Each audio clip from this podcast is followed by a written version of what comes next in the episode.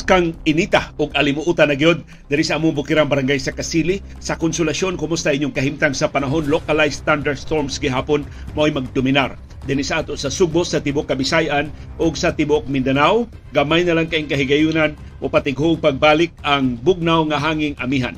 Nga karon mausay ni dominar sa Luzon.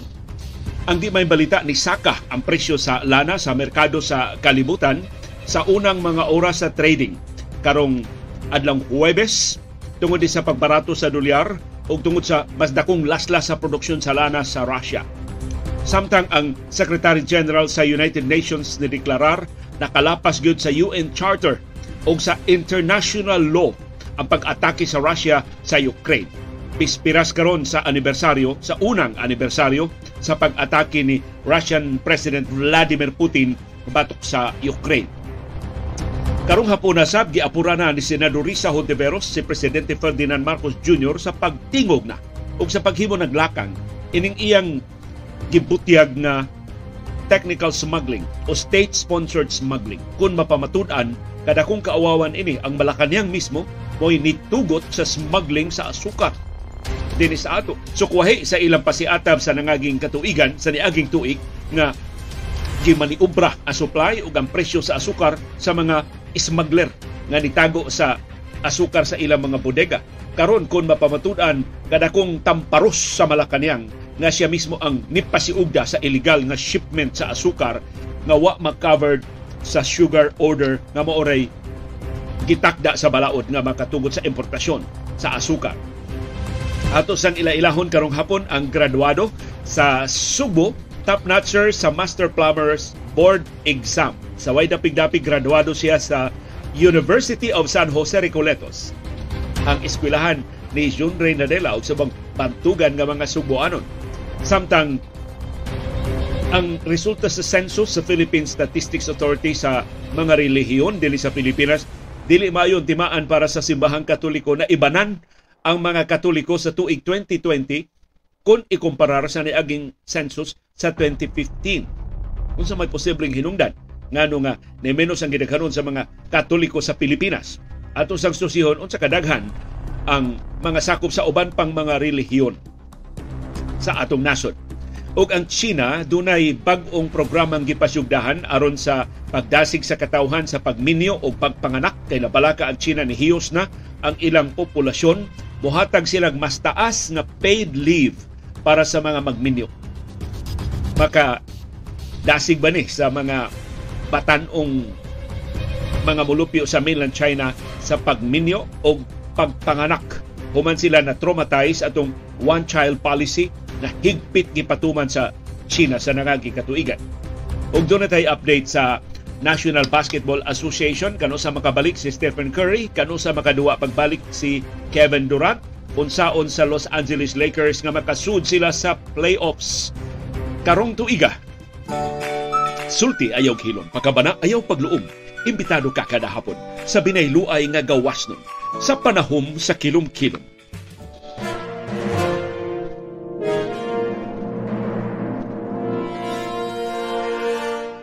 Live gikan diri sa Bukirang Barangay sa Kasili sa Konsolasyon dunay mo greet ninyo og maayong kilom-kilom si Sibi nga nagduwa-duwa uban ni Yaya Marisa og ni Dr. Iris pero akong gipalihog nga mo pakita kadiyot sa intro sa atong uh, programa. Kumusta man sip ang imong kahaponon ng merienda ni si Sibi og singkamas og kamote. Hindi kini siya mga unsa merienda ang Dr. Iris mausad ang iyang merienda pero lami kay atong kamote no? Labo kay ang kamote. Pero di kay siya ganahan mo kaon og kamote. Singkamas gyud ganahan gyud siya singkamas pero di lang gyud butangan ni Iris og asin. Kay gamay bi taong kay ni kidney si CB. Pero si CB mangutana unsa inyong kinakusgan nga putahe sa panihapon. Unsa may inyong giandam diha para sa tibuok pamilya?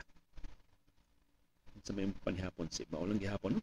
Ora man ning panihapon ni CB doon na lang may variation sa mga amo ning pagkatihan si CB pulanon maguguno ning mga iro magkalilain ning ilang mga putahe so kung mag maura ang imong pagkaon kadugayan pulaan gini sila so amo buhaton ni Iris amo ni siyang pagkatihan uh, kung na ami gamayng baboy among kuan gud kanang kusian lang og baboy ang iyang pagkaon. Ganahan na, na siya mahurot na na niya kaon.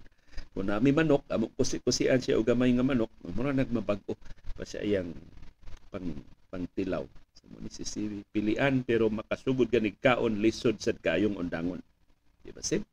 Salamat kayo Sibi sa imong pagkuyog sa atong programa karong hapon. Si Manolito Silva ang iya hot water with kokwa mo iyang uh, merienda karong hapon. Kumusta man ang atong kahimtang sa panahon ang syudad ug ang probinsya sa Subo labihang inita ug alimuota tibok adlaw karong adlaw mao ni ang kahimtang sa panahon sa tibok Kabisayan ug Mindanao ug sa tibok Palawan apil sa Kalayaan Island nga maoy gikaibgan pag-ayo ug libot-libutan sa mga barko sa China, sa ilang China Coast Guard o sa ilang maritime militia vessels. Tungod ni sa localized thunderstorms, doon natin patak-patak kapag uwan, pagpanugdog o pagpangilat. Posible gihapon nga doon ay pagbaha kung maatlan sa severe thunderstorms, mo na pasidaan sa pag-asa.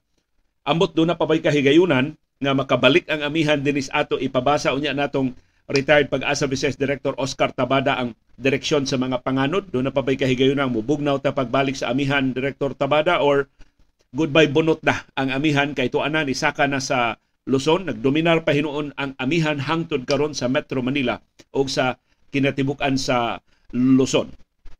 Akong gianinaw karong hapon, hilabihan na gyud kapatak-patak ang pag-uwan.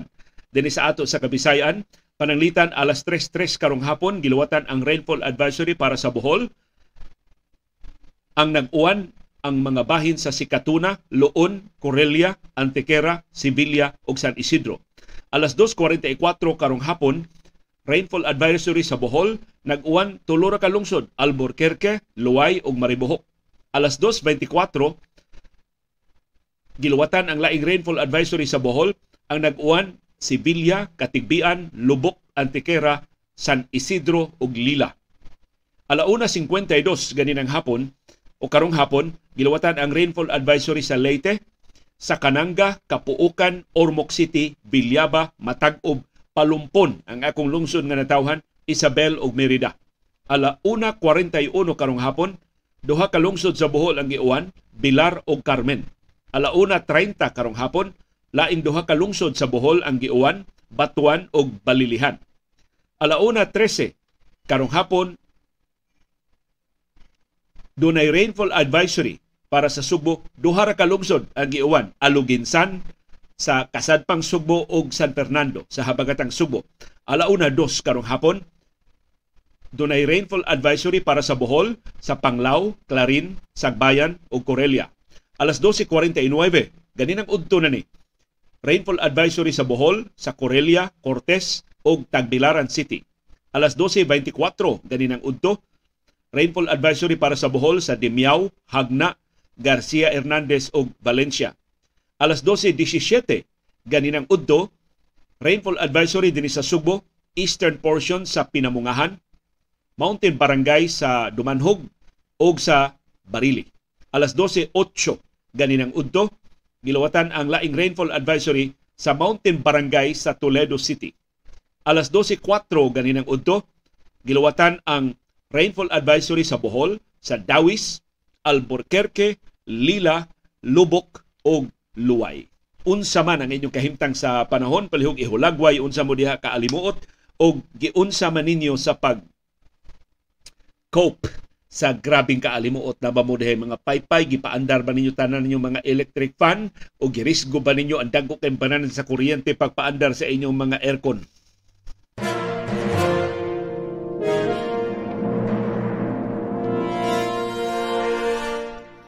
na mahitungod sa atong kahimtang sa panahon ni ay dili maayo nga lista nga gipagawa sa usa ka environmental group asang mga dapita sa kalibutan ang labing na miligro sa climate change. Ilang gilista ang top 100 areas in the world nga most vulnerable sa destructive power sa climate change. 17 sa ato mga rehiyon din sa Pilipinas na appeal sa top 100 list. Grabihan, no? Kadako sa planeta, 17 gyud nato ka rehiyon ang naapil sa labing na miligro nga mga lugar sa pagkagusbat tungod sa climate change. Kining mga weather extremes, grabing katugnaw, grabing kainit, grabing uwan, grabing huwaw, grabing kabasa, grabing kauga. Mao man ang karakteristik sa global warming driven nga kausaban sa atong kahimtang sa panahon. Ang gross domestic climate risk of Assessor Cross Dependency Initiative o XDI ni badabana sa physical climate risk tungod sa extreme weather o climate change. 17 ka mga rehiyon sa Pilipinas ang naapil sa top 100 regions na highest in terms of average damage ratio. Ug niya ang listahan. Atong susihon na apil ba ang atong Pinoyanan dinhi sa Kabisayan. Occidental Mindoro, Oriental Mindoro, Pangasinan, Ilocos Sur, Eastern Samar, Zambales, Aurora, Northern Samar, Cagayan, Surigao del Sur, Nueva Ecija, Tarlac, Sulu, Leyte, Pampanga, Samar o Southern Leyte. Sa ato pa dinis ato sa Kabisayan, upat ka probinsya, upat ka isla o probinsya ang naapil. Southern Leyte, ang Leyte, Northern Samar o Eastern Samar. Why naapil sa ato sa Central Visayas, why naapil sa Western Visayas. Sa Mindanao, apil ang Surigao del Sur. Kay mao man ay kanunay entrada. Mao nay kanunay nga murag ganghaan na sudlanan sa mga bagyo, mga kakulian sa kahimtang sa panahon. Na di ta mo ginawag luag nga wa, wa maapil ang atong rehiyon sa 17 most vulnerable regions o sa naapil sa top 100 sa labing na miligro nga mga rehiyon sa tibok kalibutan hinunua atong paningkamutan nga dili mo samot pag-deteriorate ang atong kalikupan. Di mo samot ka upaw ang atong kabukiran, dili mo samot ka puo ang atong mga kakahuyan, dili mo samot og kabuni ang atong mga sapa, mga matay ang atong mga suba. Manang gamay kay uwan mo, awas dayon. Kay ato nabuni na sa basura na, na na na buni na sa mga development, gihimo na mga subdivisions, gihimo na mga golf courses, gipagsemento na sa mga shopping malls imbis makasuyop og tubig mo awas ang tubig mo baha sa atong kabalayan makaguba sa atong ka- kabtangan. Manghinauta nga magmatngon ta sa atong kinaiyahan. Timan eh, dili kita mo'y agawon. Sa up lang ta sa kinaiyahan ug dili nato siya angayan nga panamas-tamasan ug dili nato siya madiktahan.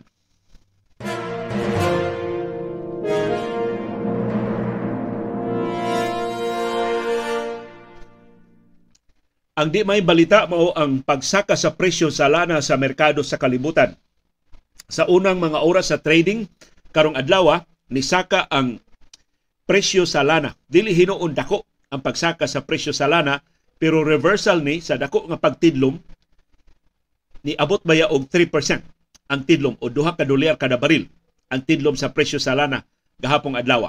Ang rason sa pagsaka sa presyo sa lana mao ang paghuyang sa US dollar dollar-based man ang presyo sa lana, so mas daghan kag mapalit nga lana ginamit ang currency sa ubang kanasuran sa kalibutan. Ikaduhang rason nga no nga nisaka ang presyo sa lana mao ang pahibaw sa Russia sa mas dako nga laslas sa ilang produksyon. Imbis tunga sa milyon ka baril kada adlaw ang ilang laslas sa buwan sa Marso, gipahibaw sa Russia 25% na sa ilang produksyon. Sa ito pa, one-fourth sa kinatibuk nila nga produksyon ang ilang laslason ang dili ang iiban sa ilang produksyon. Gibanabana nga upat ngadto sa lima ka milyon ka baril sa lana kada adlaw ang maproduce sa Russia. Sa ato pa mga usa ka milyon kapin ka baril sa lana ang mawa. Sugod unya sa Marso.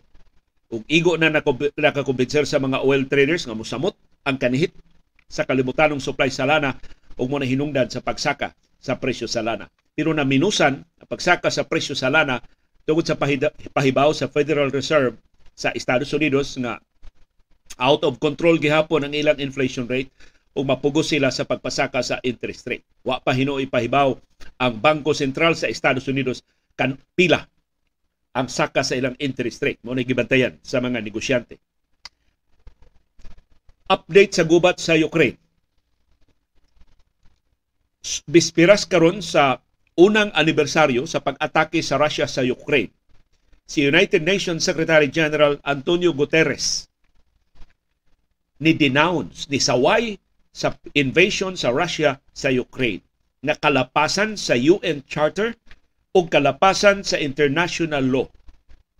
O kusganong gikondinar ni Guterres ang gisubli-subli nga panghudlat ni Russian President Vladimir Putin sa posibleng paggamit sa mga armas nuklear. Maton ni Guterres, di makiangayon kining balik-balik nga hulga sa paggamit sa armas nuklear kining gitawag ni Putin nga tactical use sa nuclear weapons dili madawat unacceptable utterly unacceptable sa United Nations. It is high time to step back from the brink.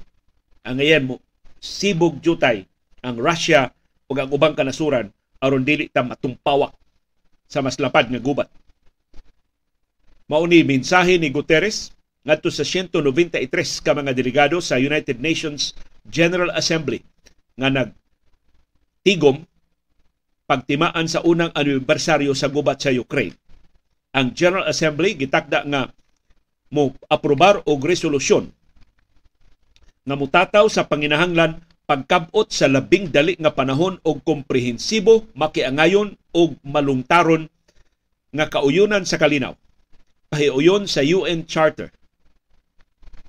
Mato ni Guterres, dili kalibugan ang probisyon sa UN Charter. Klaro kay gilapa sa Russia. Ug iyang gibasa ang probisyon sa UN Charter nga nalapa sa Russia siyang pag-invade sa Ukraine. All members shall refrain in their international relations from the threat or use of force against the territorial integrity or political independence of any state guilty as charged si Putin. Pero kinsa may musilot niya. Ang International Criminal Court, samang naglisod pag-prosecute ni kanhi Presidente Rodrigo Duterte, labaw pang maglisod sa pagpasaka og kaso og pagdakop ni Putin aron manubag sa iyang war crimes diha sa Ukraine.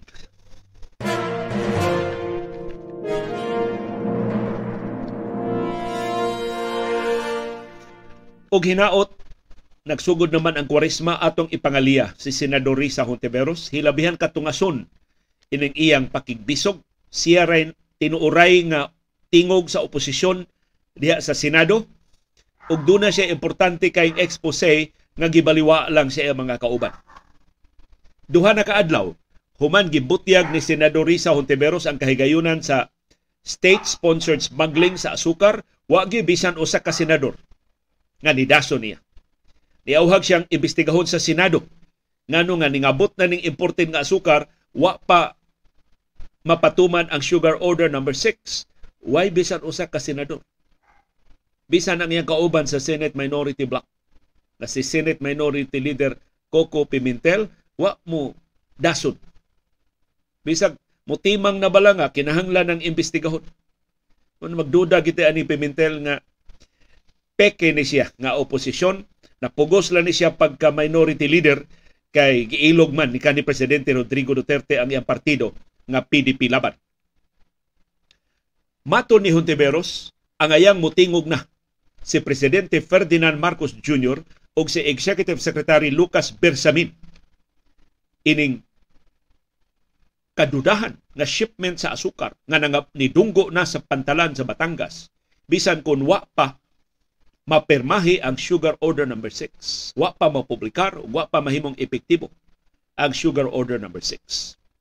Ug bisag si Ontiveros ang usa, makadaig ta sa iyang katakos.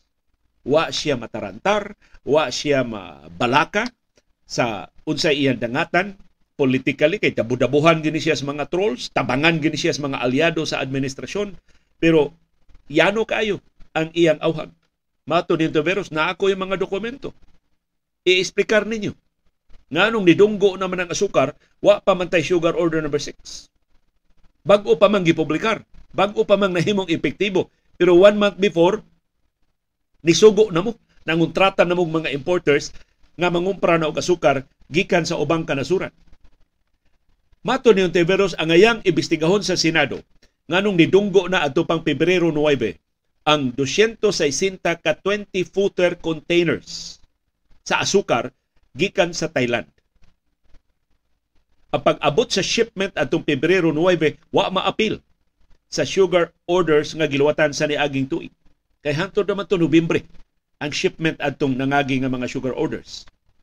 Matod ni Ontiveros ang labing sayo unta nga maka-import og asukar ubos sa sugar order number 6 nga gipirmahan karong buwana unya pa unta sa Marso 1. Kay di man appeal sa sugar order number 6 na epektibo adto pang Pebrero 24 ang awarding sa allocation. Mato ni Hontiveros, why laing conclusion nga mahimo gawas nga kining maong sugar shipments is magod.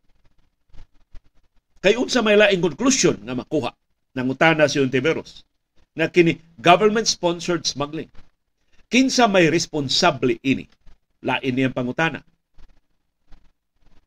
Nganong wa man ni kutik-kutiha sa Malacanang sama sa ilang pagkutik-kuti ni adto sa Sugar Order number 4 nga mo hinungdan nga lagpot katungdanan silang Undersecretary Leocadio Sebastian og ubang mga opisyal sa Departamento sa Agrikultura o sa Sugar Regulatory Administration. Kung mahinumduman, ang SRA ni-release og Sugar Order number 6 nga ni-authorize sa importasyon sa 440,000 metric tons sa refined sugar bisag wa permahi ni Presidente Ferdinand Marcos ang Sugar Order number 6. Si Marcos angay gyud mo pirma kay siya may chairman sa SRA board. Sa iyang kapasidad isip secretary sa Department of Agriculture. Ang Sugar Order number 6 gi-upload sa website sa SRA nagpakita nga gi-transmit ang draft sa Sugar Order number 6 ngadto sa Office of the President adto pang Pebrero 9. Sa samang adlaw ni dunggo ning shipment sa asukar pero wa pirmahi sa presidente. Gipublikar na lang atong Pebrero 15 ang Sugar Order number 6 wa pirmahi sa presidente. Ang nipirma maura ang administrador sa SRA nga si David John Tadeos Alba na mo'y vice chairman sa SRA board. Ang SRA board member nga si Mitzi Mangwag nga representante sa Sugar Millers ug ang SRA board member nga si Pablo Luis Ascuna nga mo'y representante sa Sugar Planters. Ni Perma Sab si Agriculture Senior Undersecretary Domingo Panganiban o kinis panganiban mo dako kay tulubagon. Ang iyang siya may gipatingog sa Malacañang, ang iya karong tingog mao nga gipakaingon ni sugar order na to. Ang order iyang nadawat gikan ni Bersamin para ni og ni presidente Ferdinand Marcos Jr. Pero daghag dokumento na kuptan si Ontiveros. Ining mga gihimo ni Panganiban. Una, kining memorandum ni Panganiban ngadto sa Sugar Regulatory Administration sa pagpresentar og sugar importation plan. So si Panganiban minisugo sa SRA paghimo mo og sugar importation plan. Gawas ini gisugo ni Panganiban ang SRA sa pag-allocate na daan og importasyon sa tuto ka importers. So wa pa gani sugar order na anay tuto ka importers giingon ni Sebastian mao ni sila pa-importo na to ha. O ya mao ni ilang allocation. Ang All Asian counter trade 250,000 metric tons. Ang Sukden Philippines Incorporated 100,000 metric tons. O ang Edison Lee Marketing Corporation 100,000 metric tons. Ingon si Panganiban, iyang giluwatan kining maong memorandum upon the instructions of Mr. Marcos through Executive Secretary Lucas Bersamin. Klaro, ingon si Panganiban si ang presidente o si Bersamin mo nisugo niya. So kinsa man siya musupak. Ang sugo, pahimuon ang importation plan ng SRA pero i-award ng daan ang importasyon sa asukar ining tuto ka mga kompanya. Nga sukwahi sa naandan. Kay ang naandan, isubasta na ang import quota, import allocations. Dunay buwag nga suwat si Bersamin, pinitsahan og dili si Bersamin, si Panganiban, si Undersecretary Panganiban, dunay buwag nga suwat pinitsahan og January 13 ngadto sa All Asia Counter Trade. Ang gisuwatan niya mao ang Chief Executive Officer sa All Asia nga si Michael Escaler. Mato ni Panganiban siyang suwat, ang All Asia maka-import og 250,000 metric tons sa asukar per instructions from Executive Secretary Lucas Bersamin. So sa iyang suwat si Bersamin ang iyang gikotlo. Siyang press conference gahapon si Presidente Marcos mo iyang giingon disugo niya nga ang All Asia Counter Trade mao ipa-importo. Kinsa man ni si Chief Executive Officer Michael Escaler sa All Asia Counter Trade Incorporated. Suspitsado sab siya sa sugar smuggling case atol sa administrasyon ni kanhi presidente Joseph Estrada. So dili ni unang higayon na hilambigit og pasangil sa sugar smuggling kini si Michael Escaler. Unsa may relasyon ni Escaler ni kanhi presidente Joseph Estrada nganong nahilambigit man siya og smuggling. Ug unsa may unsa man siya kasuod sa administrasyon karon ni presidente Ferdinand Marcos Jr. nganong sa tanang importers og asukar siya may gihatagan og allocation nga 250,000 metric tons sobras katunga sa kinatibuk-an nga 440,000 metric tons nga ipa-import karong tuiga.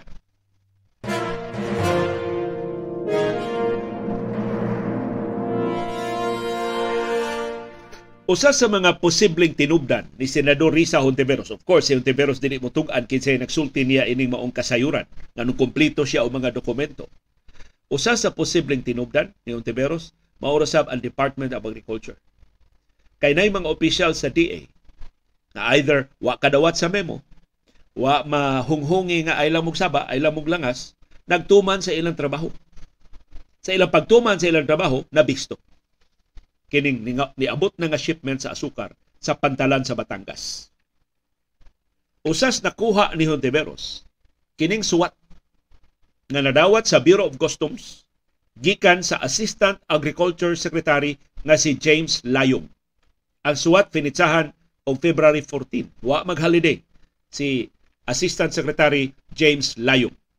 Giauhag niya si Customs Commissioner Bienvenido Rubio nga bag ulang gitudlo ni Presidente Ferdinand Marcos Jr.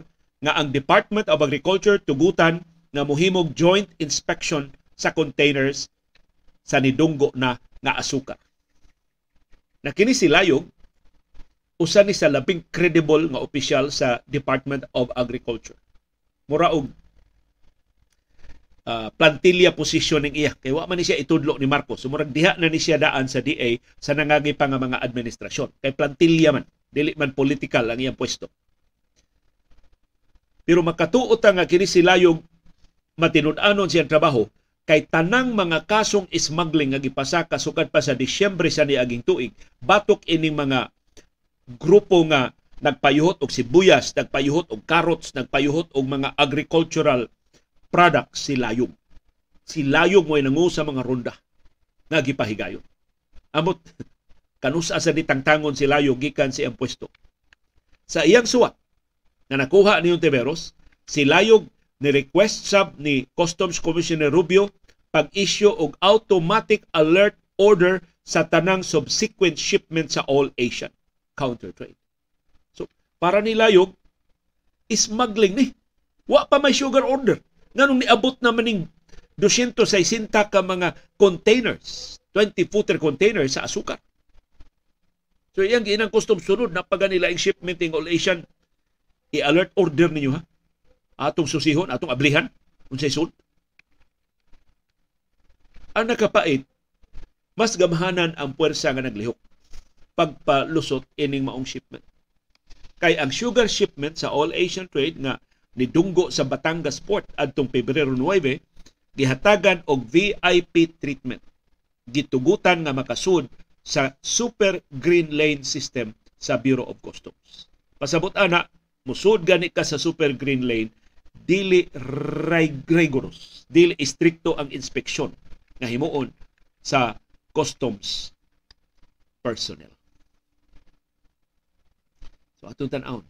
Unsay intay dag-anan ni Hontiveros, siya rang usay nagtikaw-tikaw diya sa Senado, unsay dag-anan ni Assistant Secretary James Layo nga siya ray naglihok sa, sa DA og nagduda nga smuggled kining maong asukar.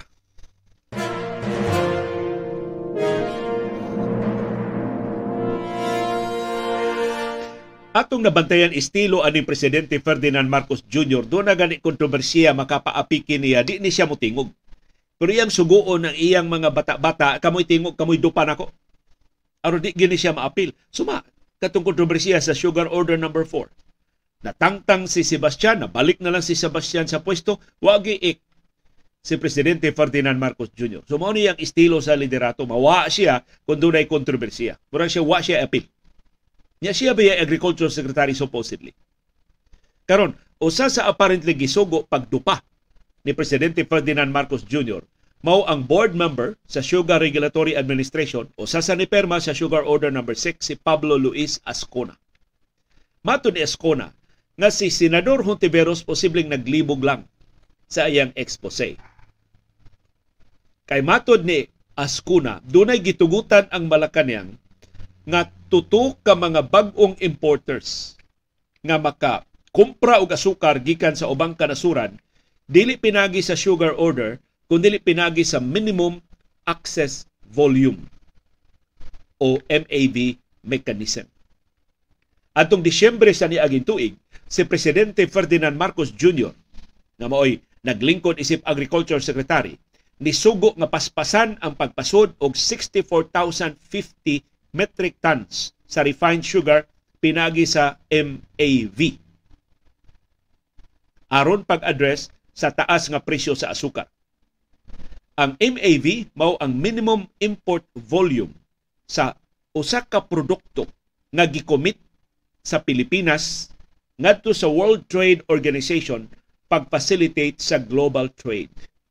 Ang tuyo ining MAV mao ang pag-address sa protectionist policies sa pipila ka mga nasod nga modili sa importasyon sa asukar o sa mga produkto aron pagpalipod pagpalipod sa lokal nga mga industriya. Pero kung nalipat lang si Hontiveros, ang gitugutan sa MAV 64,050 metric tons ra. Ang niabot nga shipment 250,000 metric tons. So posible dili si Hontiveros mo nalipat. Kung dili kini si SRA board member Pablo Luis Ascona. Pero supposedly, so hito man ni siya, dili nagpalipat-lipat lang si Ascona. Plus like ebidensya nga si Ascona foul kining iyang pagbuyag ni Hontiveros. Mato niya dunay tutok ka mga bag-ong importer sa asukar gitugutan nga makakumpra asukar ubos sa minimum value. MAV. Minimum Access Volume. MAV. Ang tuto ka mga importers nga gilista sa Department of Agriculture mauning musunod. Agro Bulk Marine Corporation, Leslie Corporation, og San Fernando Eric Commercial Incorporated. Why All Asian Counter Trade? So lahi ni. So, posible kini mga nagdupa karon ni presidente Ferdinand Marcos Jr. wa sa gani tiyali ni sila kasayuran unsa ning mani obraha. Nganong ang presidente mismo may man nagpalusot ini maong kargamento nga wa masininai sa legalidad sa Sugar Order number 6. Nalinga ba lang siya sa uban niya mga trabaho manang wa siya kaatiman siyang katungdanan isip Agriculture Secretary or ang mas importante nga pangutana dili ba ka mauni ang primary purpose? Mauni ang kinadak ang tuyo nganong mamugos gud siya molingkod isip Agriculture Secretary aron makalusot kining maong mga kontrabando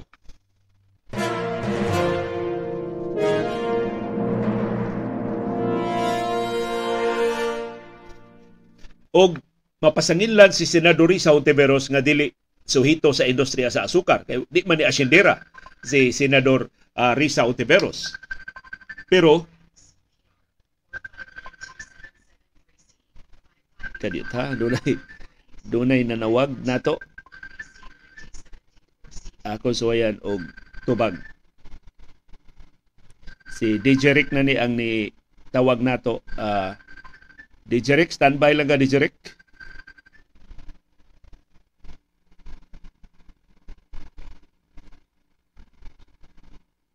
atong pasudlon si Rick karon taw-taw tiwason lang sa ni nato ang item nato mahitungod sa asukar. Ang di malalis nga suhito kay sa industriya sa asukar mao ang presidente sa National Federation of Sugarcane Planters nga si Enrique Rojas. Mato ni Rojas, nakadawat sila og reports so kadpas ni aging simana nga nangabot na ang imported nga asukar sa pantalan sa Batangas gikan sa Thailand. Matud niya, kining importer nga All Asian Counter Trade, mura og dunay advance information nga dunay permahan nga sugar order number 6. Kay gipirmahan ang sugar order number 6, Pebrero ni import sila Enero pa. In fact, niabot ng ilang importasyon pagka Pebrero 9. Six days before sa publication sa sugar order number 6. O ang importer nakasiguro na nga makadawat siya og import allocation. So dunay inside information kining maong importer. Matod ining mga sugar planters, perhaps this importer is one of the rumored favored traders who will corner the allocation of the 440,000 metric tons importation. Kini ang sulti na niya sa presidente sa National Federation of Sugarcane Planters nga si Enrique Rojas. Di ni kapasangilan sa Malacañang nga wa kahibaw sa iyang gipanulti. So nagduda si Rojas nga kining sugar order number 6 smoke screen ra ni pagtago sa uban pang mga smuggled nga asukar dinhi sa Pilipinas. Nipadayag siya kabalaka nga kanang nasakpan o kanang nahibaw-an ni Hontiveros nga shipment diha sa Batangas usa lang na sa mga shipments nga nangabot na giismagol sa mga kakonsabo sa mga opisyal sa administrasyon nga nagpalusot ining maong mga transaksyon.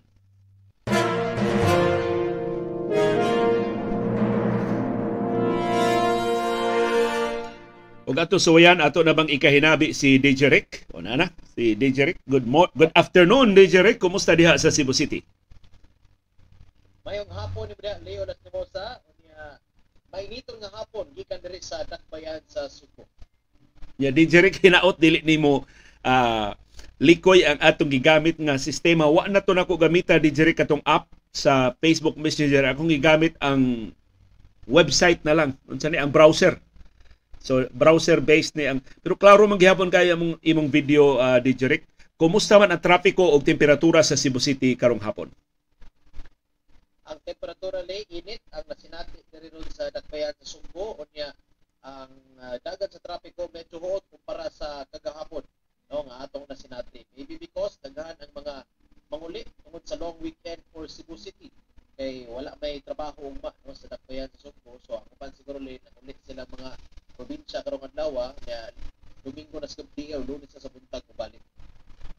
Nya DJ Rick kinsa may una natong bisita diha karong hapon nga andam na nga atong ma-interview?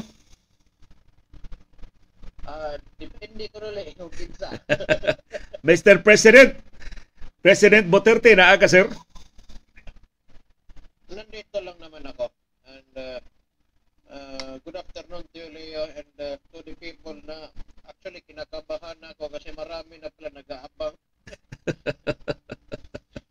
Mura pag I can see the comments.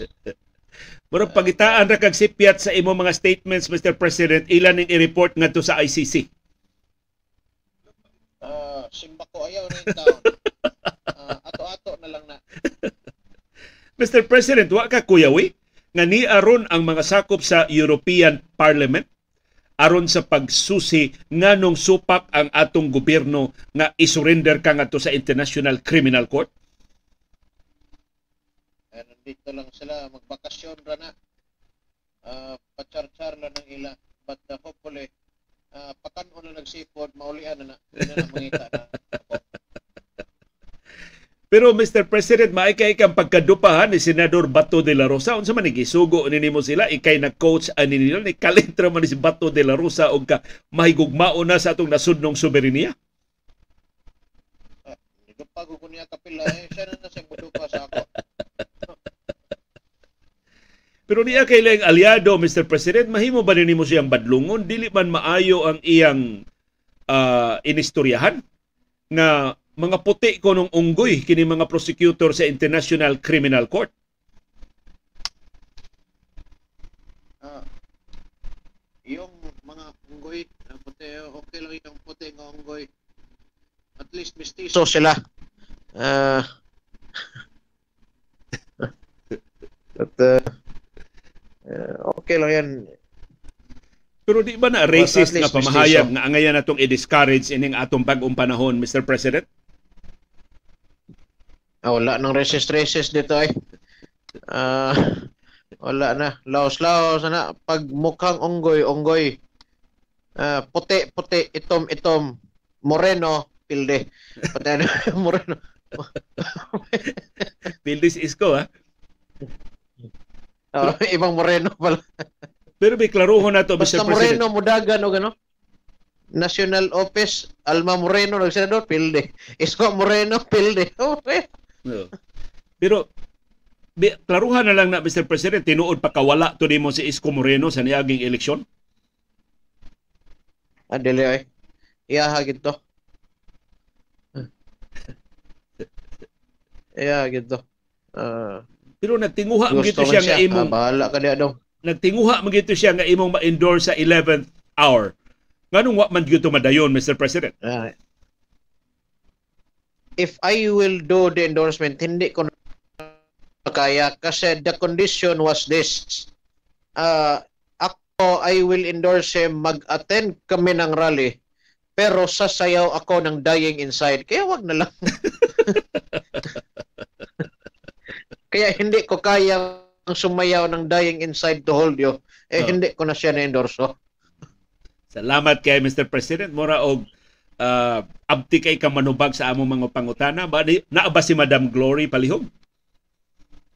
Yes, Leo, I'm just here. Madam Glory, niingon man ning imo mga aliado nga di pasudlo ni mga investigador sa International Criminal Court. Nakasud lang gini mga sakop sa par- sa European Parliament nga ang tuyo maurasad ang pagdasig sa atong mga senador nga dawato na lang ni og tabangan na lang ang investigasyon sa ICC.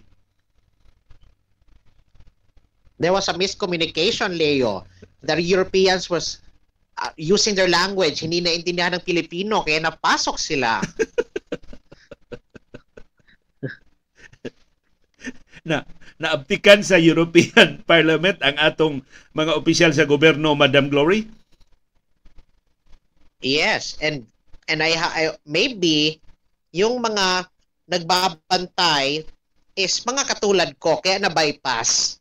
Malaki ang European. Be Madam President, atol sa imong administrasyon, daghan man kay itong mga iskandalo. Unsa man imong ikasulti ining imong amigo si Presidente Ferdinand Marcos Jr. Doon na gani kontrobersiya nga maglisod siya og tubag, di pakita. Di mo tingog. Mura og ang iyang liderato tagulilong. That's what you call messenger type leadership, Leo. Man ang messenger type? Naka-scene, scene zone. Bitaw ka. Pero ang notification, naka-mute. Nakabantay ka, Madam President, pagka-kontrobersyal sa asukar antong niaging tuig, wa pakita. Karon na kontrobersyal na sang asukar kay naay nakasud nga smuggled nga asukar wa makabir sa sugar order number 6. Di na sad siya motingog ug wa na sad siya pakita. Because that's how sweet he is. Nganong sweet man. Just like the sugar. Bila ba si President Siya yung sugar president. Nas President Sherap diha, Madam Glory? Ah, Leo, ako nandito. Pero, ah, may disclaimer ako, Leo. Oh, Dahil sa sakit ko, hindi na ako nagsusugar.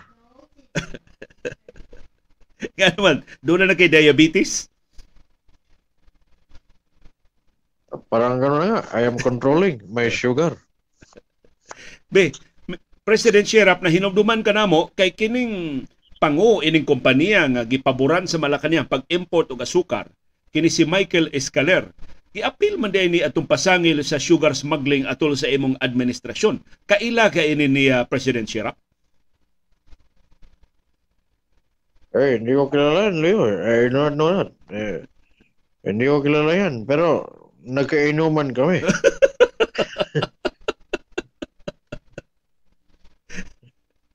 So naghubog-hubog lang mo, wa ka kaila niya. Eh, ganyan talaga yan. Magkapag-inuman ang lalaki. Kahit tatlong oras na kayo. Nagiinuman. Pero, hindi niyo alam ang pangalan. so erap-erap ra mo, kutob. Eh, yes. Pero, if that is proven guilty, walang kumpare-kumpare. Walang kaibig-kaibigan. Murag di ko mutuan na President Sherap kay nakakita jud ko nimo kausa diri Sugbo do na kay murag anibersaryo to sa The Freeman Nya ray gwapa kay nga mga aktivista nga taga St. Teresa's College ni hangyo nga mosod kay mo tunol og suwat nimo kay doon na sila suwat sa ilang mga protesta batok sa mga programa sa imong administrasyon. Sus, pag imbis ang suwat mo imong dawaton Mr. President, ang kamot mas mga Teresiana mo imo dayong gihikap. Unya ang una nimo pangutana dili man kun unsay ilang kausa kun dili kinsa man ang ilang mga ngan. So di ko mutuan ang di ka makigila-ila Mr. President. Eh, ganyan talaga yan, Leo. Because I am, when I was in elementary, ako may parangal na most friendly. sa mga babae. Sa mga babae lang. Kaya nga, marami akong friends na girls. Pero tinuod to sa imong administrasyon President Sherap nga mahunghungan ka sa imong tarong nga mga advisor sa adlawan, nindot kayo inyong mga gikasabutan, pero mahunghungan sa ka sa imong mga palahubog nga advisor sa imong midnight cabinet, mausab sa ang imong tarong nga mga desisyon, no? Ito, nakayamukat ang imong pamunuan. Kahit walang advisor, Leo, nagkayamukat na yan.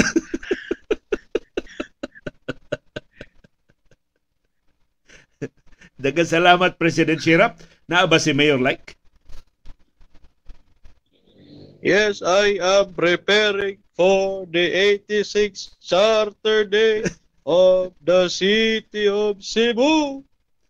Beon sa may imong official announcement uh, Mayor Like, bispiras naman ron sa atong Charter Day sa Cebu City. O saragyo ng akong announcement, basta empleyado City Hall, 15,000. Wa ka maikog anang imong generous kaing hatag ngadto sa mga trabahante sa City Hall. Imo man na silang gipanglibak nga mga kawatan, mga tapulan, mga libakira, mga libakiro. Di ka mao sa ilang trabaho. Yung hatagan man nimo 15,000. 30 manong taga nito, 15 na lang.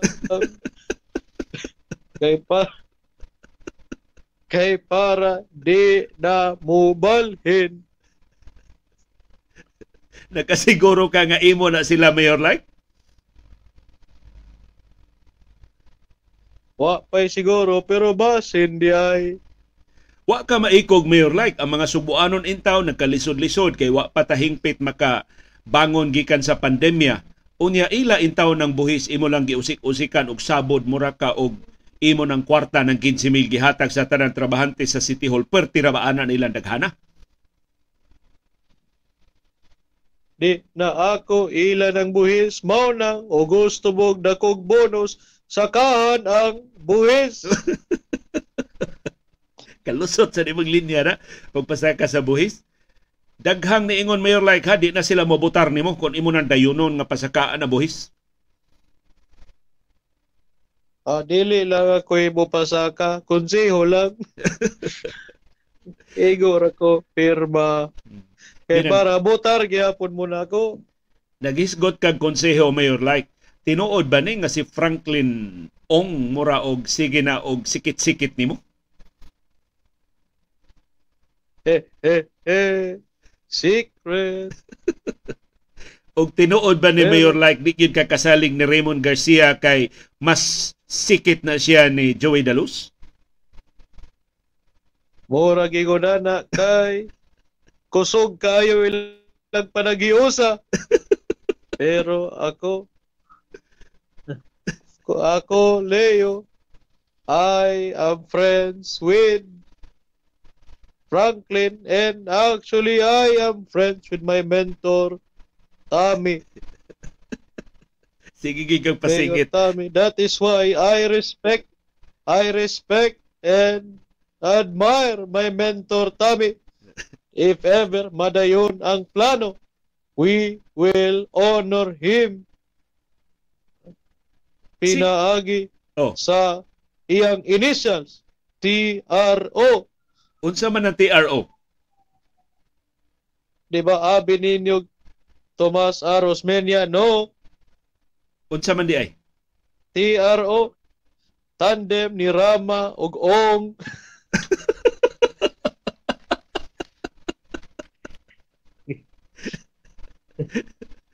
Pero ni ay obserbasyon Mayor like ang atong viewer, abogado ra ba ni si Carlos Alan Cardenas mato ni ato ni Cardenas di pagyud efficient ang mga empleyado sa City Hall nganong gipanghatagan man og 15,000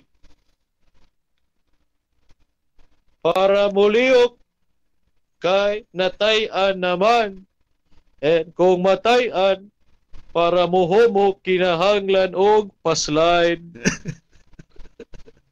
padangog din ang 15,000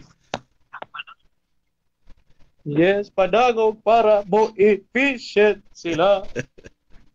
Lusot gihapon sa Mayor Like. Sige. Mangayo nami sa inyong parting message. Ikay una, Mayor Like, kay ikaw may amahan sa Cebu City o mag-charter day celebration man taugma unsa imong mensahe sa mga Subuanon nga nagtan-aw og naminaw nato karon. That you will remember my grandfather Vicente Rama. And you will also remember like Rama the charter day tomorrow. My congratulations to everybody.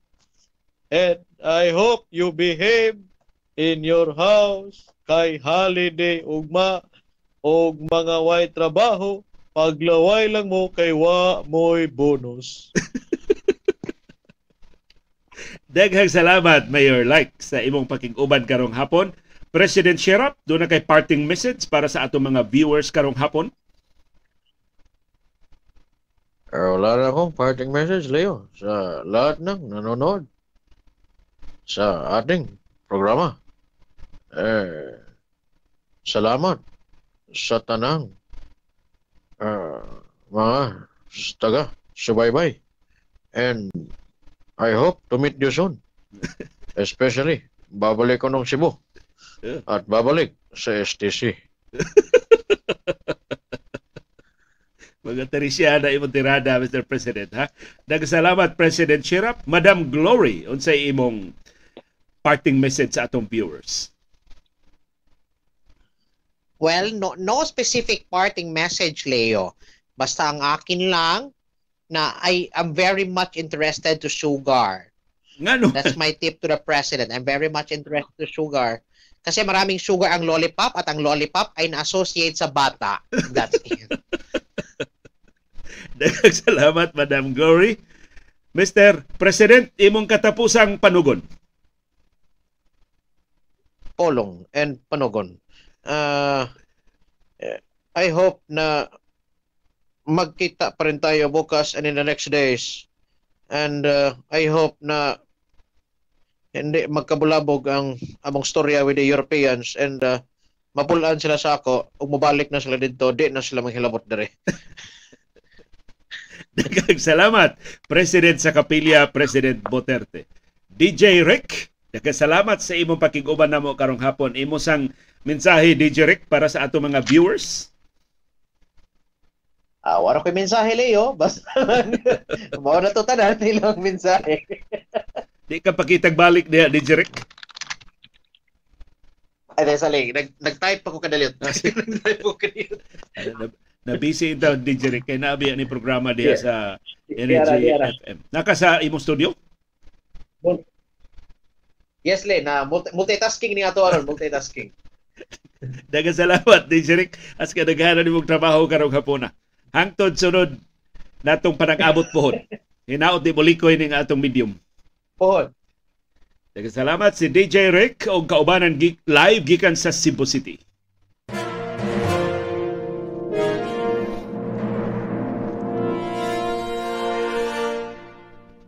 Og ning higayon na atong ila-ilahon kining graduado sa University of San Jose Recoletos. Siya mo'y number one top scorer sa February 2023 Master Plumbers Board Exam. Sa one sa 3,732 nga nikuha sa pasulit, 1,614 ra ang nakapasar or 43%. Wa ra kaabot katunga ang nakapasar sa board exam sa Master Plumbers nga gihatag sa karong buwana. Ang nakakuha sa kinatasan nga score sa Master Plumbers board exam mao ang graduado sa among eskwelahan ang University of San, San Jose Recoleto sa way dapig-dapig si Christian Papiliero Godines. Ang iyang grado 89%. Congratulations. Brand new nga master plumber Christian Papiliero Godines. Nagkinata mga plumbers ha. Kaya ang atong mga banyo, ang atong mga tubo, atong mga tinubdan sa tubig, usahay mausik-usikan, dili nato ma-maximize ang kapasidad kay dili maayo ang plumbing. So hinaot Master Plumber Christian Papiliero Godines imong tudluan tawhan saon pag dakinot ang tubig unsaon paghimong mas efficient sa atong mga water systems sa mga local government units ug sa atong pribado nga mga kompanya. Ang best performing school nga dunay napo o mas daghan nga mga test takers mao ang University of the Philippines Diliman.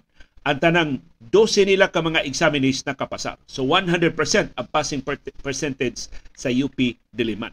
Pero hasta taga UP Diliman mo yukbo sa number one nga top notcher sa Master Plumbers Licensure Examination graduado sa USJR Cebu City si Master Plumber Christian Papiliero.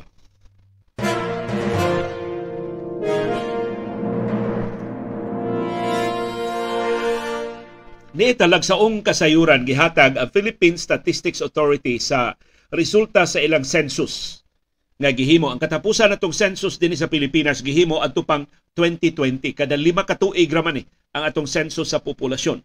Apil sa ilang na hipos sa ilang census sa populasyon mo ang gidaghanon sa mga sakop sa nakalilain nga relihiyon dinhi sa Pilipinas. Ang Roman Catholic mao gihapoy mayoriya nga sa mga mo'y relihiyon sa mayoriya sa mga Pilipinon. Gibana-bana nga 85 million ka mga Pilipinon ang mga Katoliko or 78.8% sa atong populasyon. Kapin 108 milyones ka mga Pilipino ang naihap atol sa 2020 census. Nakaroon iabot na tang mga 110 uh, million ang sunod nato nga census 2025 pohon. Pero gamay na kay niha ang 78.8% kay kaniadto baya pipila ka tuig kanila may niabot ta og 85%, 83% sa mga Pilipino ang Katoliko. So nagkaminos ang mga Katoliko. Gikomparar sa PSA atong katapusan nilang census sa 2015, ang mga Katoliko ni atong higayuna niabot og 79.5%. Karon 78.8%. So ni minus. Doon na hinoy kalainan. Atong 2015, giihap nila nga mga Katoliko ang mga charismatic. Karon gi-exclude na nila ang charismatics. Kay doon na may mga charismatic nga dili na sa mga Katoliko. Sa tanang rehiyon sa Pilipinas, ang kinadaghanan ang mga Katoliko labaw og 50%. Gawas lang sa Bangsamoro Autonomous Region sa Muslim Mindanao. May, minority ra ang mga Katoliko diha sa B, BARMM. 5.3% ra ang Roman Catholics. Sa tanang rehiyon sa Pilipinas, ang kinadaghanan og Katoliko mao ang Bicol Region 93.5% sa mga mulupyo sa Bicol region mga Katoliko. Ikaduha nga labing daghang Katoliko ang Eastern Visayas atong silingan nga Leyte, Southern Leyte, Biliran ug Samar provinces 92.3% ang Katoliko sa Eastern Visayas. Ikatuto ang atong rehiyon, Central Visayas 90.5% ang mga Katoliko. Maybe tungod ni kay diri mo dunggo si Magellan or maayo lang yun ang kadagkuan sa simbahan ini mao mga rehiyon. Sa mga highly urbanized cities, ang Mandawi City mo'y kinadaghanan og mga Katoliko. Munang diha sa Mandawi lahi gani ang imong relihiyon, imo ginang itago-tago. Kay mahibaw-an gani kas taga Mandawi nga dili ka Katoliko, kuyaw na di kang kadaog sa eleksyon. Although, tungod kay naratsada sa slate ni Mayor Jonas Cortez sa niaging eleksyon, hastang iyang mga kauban nga di katoliko na apil. Pero kung ikumparar nimo sa mga katoliko nga kandidato, menos gyud ang boto sa mga non-Catholics sa syudad sa Mandawi. No wonder kay kinadaghanan og katoliko sa tanang syudad, sa tanang highly urbanized cities, ang Mandawi City. Samtang sa mga probinsya ang Albay, so Bicol, maoy kinadaghanan sa og katoliko. Sa Bangsamoro region, ang Islam mao'y labing dominante nga relihiyon. 90.9% sa populasyon sa autonomous region sa Muslim Mindanao ang Islam. Human sa simbahang katoliko ang Islam mo'y kinadaghanan og mga sakop dinhi sa Pilipinas. Dulan 7 milyones ka mga Pilipinhon ang Islam or 6.4% sa populasyon. Ang gidaghanon sa mga Muslim sa Pilipinas ni tubo og dulan usa ka milyon. Di atong 2020 kung ikumpara sa katapusang census sa 2015. Ang ikatuto nga labing dako nga relihiyon sa Pilipinas, Iglesia ni Cristo. Katulo ra dayong iglesia. Imo paminaw ng iglesia murag sila kinadak-an nga relihiyon. Ikatuto ra di ay. Sunod ra sila sa Islam. Ang Iglesia ni Cristo dunay 2.8 million ka mga sakop sa Pilipinas. Yung mga angkon nga sila makapadaog og presidente o senador, 2.8 million ra ang mga sakop sa Iglesia ni Cristo or 2.6% sa kinatibok ang populasyon sa Pilipinas.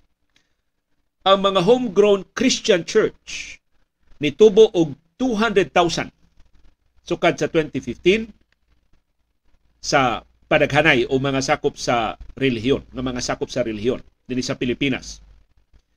Ang Seventh-day Adventist dunay 0.8%, tabla sila sa Aglipay Church nga dunay 0.8%, ang Iglesia Filipina Independiente dunay 0.6%, ang Bible Baptist Church dunay 0.5%, ang United Church of Christ in the Philippines dunay 0.4%, tabla sila sa Jehovah's Witness nga dunay 0.4% ug sa Church of Christ nga dunay 0.4%.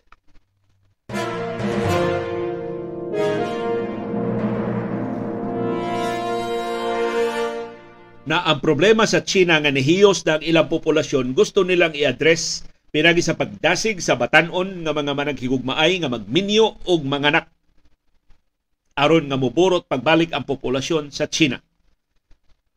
Nganong maunay target sa China karon kay kun mas daghan ang ilang mga tiguang, mapulaan silang panambal. Kay mga mas daghan ba yung mga tiguang nga masakiton, mas daghang sakit, mas dag, mas daghang panginahanglan tambal og treatment ang mga senior citizens. Plus, kunwa na sila mga batanon, kinsa may mulihok sa mga pabrika. Kinsa man ang mupalihok sa ilang mga industriya. So, na, desperado karon ang China nga moburot pag-ayo ang ilang populasyon. So, human sa ilang pagpamugos atong one-child policy, karon gidasig na ang ilang populasyon, panganak mo og daghan. Aron madasig ang mga batanon sa China nga magminyo, hatagan sila gi-expand sa mga probinsya sa China ang paid leave sa mga bag-ong magminyo. 30 ka adlaw na ang paid leave. So kung magminyo ka, usa ka buwan imong bakasyon, doon na kay sweldo kung tuag ka sa China. aron pagpalambo sa ilang birth rate. Ang minimum paid marriage leave sa China karon tulo ka adlaw ra. Doon na ba din sa ato? Kung magpa, magpakasal ka, doon na ba kay leave? Murag doon na, no? Pero dito sa China, tulo ka adlaw ang paid leave gusto na nilang i-expand to 30 days. So, i-times 10. Ang mga probinsya sa Gansu ug sa Shanxi mao'y labing daghan og labing taas og paid leave sa mga magminyo 30 days. Ang Shanghai 10 days. So kung tuwa ka sa Shanghai na po ka adlaw imo bakasyon kung magminyo ka dunay sweldo. Ang extension sa marriage leave gipatuman sa mga probinsya ug sa mga syudad nga ubos kaayo ang economic development. Kay dunay panginahanglan pag-expand sa ilang labor force ug sa pagpalambo sa ilang ekonomiya pinagi sa consumption. Kay kung mas daghan ang populasyon mas daghan ang mangaon mas daghan ang mamalit mas daghan ang halin sa ilang mga negosyo. Ang ubang mga supporting policies gikinahanglan hinuon. Apil na ang housing subsidies. Kay mahal kaayo ang housing dito sa China. Kung doon na kay mga anak musamot kada ka, ka, ka, kalisod ang imo problema mao nang kasagaras mga magtiayon sa China di na lang mga mga, mga anak tungod sa kaapiki sa ilang pagpuyo. Og kinahanglan palambuon ang paid paternity leave para sa mga lalaki. Ipanganak sa mga asawa hinaut na sa bakasyon ang mga lalaki. Nga na sab sila sweldo ang populasyon sa China hiyos sa niaging tuig sa labing unang higayon sa unom ka dekada og gipasidana na China sinugdanan na ni sa long period of decline. Musamot pagtidlom ang populasyon sa musunod nga mas daghan pang katuigan. Gibasol ang one-child policy nga gipatuman sa China atong 1980 hangtod 2015 o gibasol sab ang kamahal sa edukasyon, sa gasto sa pagpaeskwela sa mga bata nga kasagaran sa mga magtiayon wa mga anak o wa na lang yun man minyo. So I don't know magduwa-duwa gani ka sa kabubuton sa Dios sa duwa-duwaan nimo ang imong policy sa populasyon ah, mao ni ang resulta magkayamukat ang imong populasyon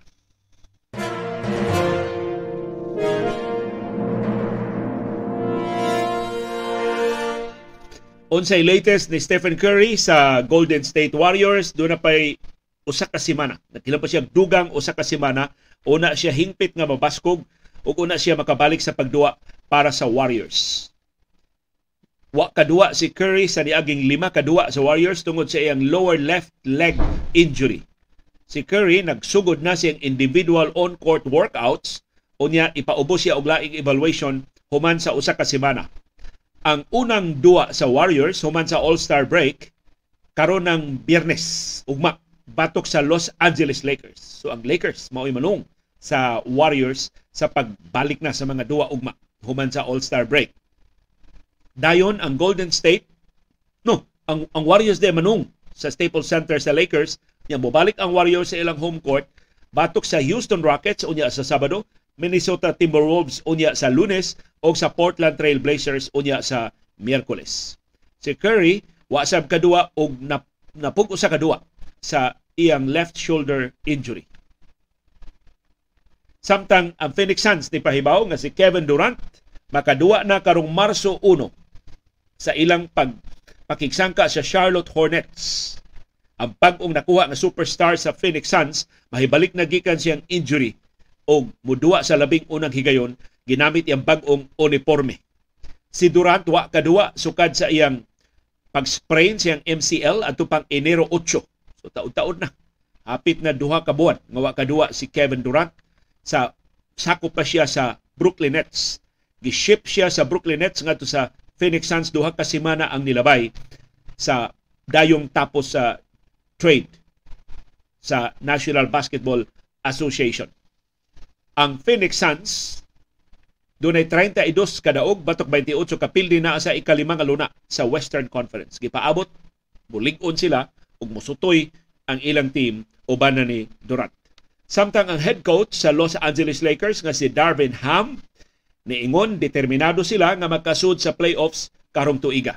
Human sa All-Star break ang Los Angeles Lakers nitataw sa ilang determinasyon sa pagdaog sa nahibilin nilang 23 ka mga duwa aron kalikayan ang play-in tournament. Ang Lakers dunay 27 ka daog mas daghan ang ilang 32 ka pildi ug ika-13 sila sa Western Conference. So kung mag-playoffs karon tak-tak ang Los Angeles Lakers. Dunay 23 ka duwa nga nahibilin sa ilang schedule. Ang paglaom sa Lakers, makakuha sila sa number 6 seed.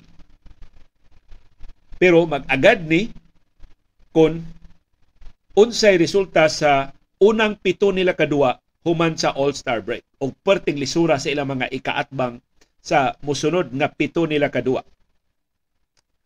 Una nila duwa ugma sila mo host sa Golden State Warriors nga number 9 karon sa Western Conference. Dayon, mag-road trip sila manung sila sa Dallas Mavericks nga number 6, manung sila sa Memphis Grizzlies nga number 2 sa team standings ug manung sila sa Oklahoma City Thunder nga number 10. So pulos labaw nila og record ang mosunod nga mga teams nga ilang ikasangka.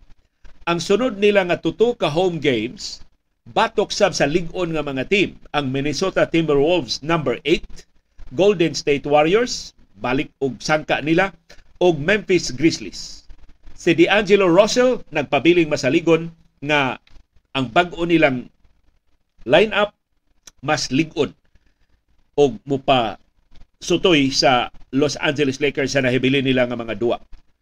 So D'Angelo Russell maapil sa starting lineup kuyog ni Jared Vanderbilt o ni Malik Beasley. Sila'y mo complement nilang LeBron James o ni Anthony Davis sa starting five sa Los Angeles Lakers. Daghang salamat sa atong mga viewers nga nisalig ug nitanaw sa atong uh, programa karong hapon. Daghang salamat Borjak Pilones, daghang salamat Silvia Villegas, daghang salamat Ferdinand Sugatan, daghang salamat Toby Bilyesa, daghang salamat Maria Teresa Agbo, daghang salamat Rodora Velasquez, daghang salamat Glory Tura, daghang salamat Domingo Cabando, daghang salamat Dean Discaliar, daghang salamat Cesar Lagarnia, daghang salamat Victor Quintanar, daghang salamat Catalino Lucero Davis, daghang salamat Danny Canales, daghang salamat Maria Teresa Agbo, daghang salamat Odon Catelo, daghang salamat Manolito Silva. Daghang salamat Rick Cabigas. Daghang salamat Ferdinand Manios. Daghang salamat ni Jojo Alcalen. Daghang salamat Nelia Descaliar. Daghang salamat Ian Christopher Marilia. Daghang salamat Marilo Arong. Daghang salamat Nils Golchano. Daghang salamat Din Descaliar. Daghang salamat Dolores Lagrimas. Daghang salamat Silvia Villegas. Daghang salamat Anacleto Taniedo. Daghang salamat Victor De Aquino. Daghang salamat Karen. Daghang salamat ni Julius Lazo. Daghang salamat ni Joher Rebosura. Daghang salamat Cedric Lucero. Daghang salamat Ricardo Solon. Daghang salamat Rainy Demisilio. Daghang salamat Attorney Emmanuel Golo. Daghang salamat Christina Son. Daghang salamat Wilson Herrera. Daghang salamat Ann Gabigas. Daghang salamat Joel Inok. Daghang salamat Marivic Owano. Daghang salamat Cora Pialago. Daghang salamat Greta Villanueva. Daghang salamat Julieta Umpad. Daghang salamat Seth Andre Karampatan. Daghang salamat Hill Illustrissimo. Daghang salamat Joel Gacho. Daghang salamat Jade Pintor. Daghang salamat Beth Nakata. Daghang salamat Mirna Casinas. Daghang salamat ni Nem Saseda. O salamat sa atong hinabang na dawat karong hapon, Chris Suarez. Nihatag na to og 100 pesos. Salamat Chris Suarez. Daghang salamat Antonio Sanchez. Daghang salamat Adelaida Balugbog. Daghang salamat Teresa Pitugo Terol. Daghang salamat Adonel de la Fuente. Daghang salamat Mirage. Daghang salamat Benny Bacalso. Daghang salamat Paquito Ricalde. Daghang salamat Ram Amor. Daghang salamat Lynn Perez. Daghang salamat Tadeos Cudias. Daghang salamat Mia Hardiman. Daghang salamat Danny Canales. Daghang salamat Joher Ribosura. Daghang salamat Teresa Pitogo Terol. Daghang salamat ni Pilnora Bitonio.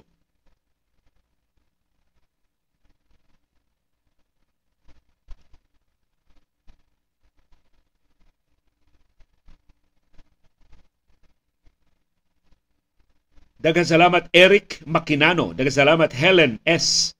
Daghang salamat Gay Pangilinan. Daghang salamat Leonora Hilig. Daghang salamat Shirley Buot. Daghang salamat Lucel L. Daghang salamat Rinaldo Suico. Daghang salamat Carlos Alan Cardenas. Daghang salamat Lulu Ponce. Daghang salamat Chiki Cartagena.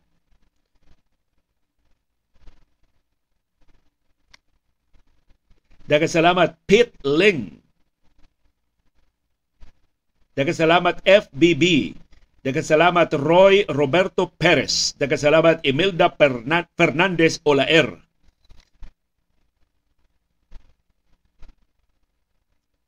Daghang salamat sa tanan nato mga viewers nga nakatultol ining atong programa karong hapuna. Daghang salamat sa inyong padayon nga interes. Daghang salamat sa inyong paningkamot pagsabot sa mga kahulugan sa labing mahinungdanon nga mga paghitabo sa atong palibot.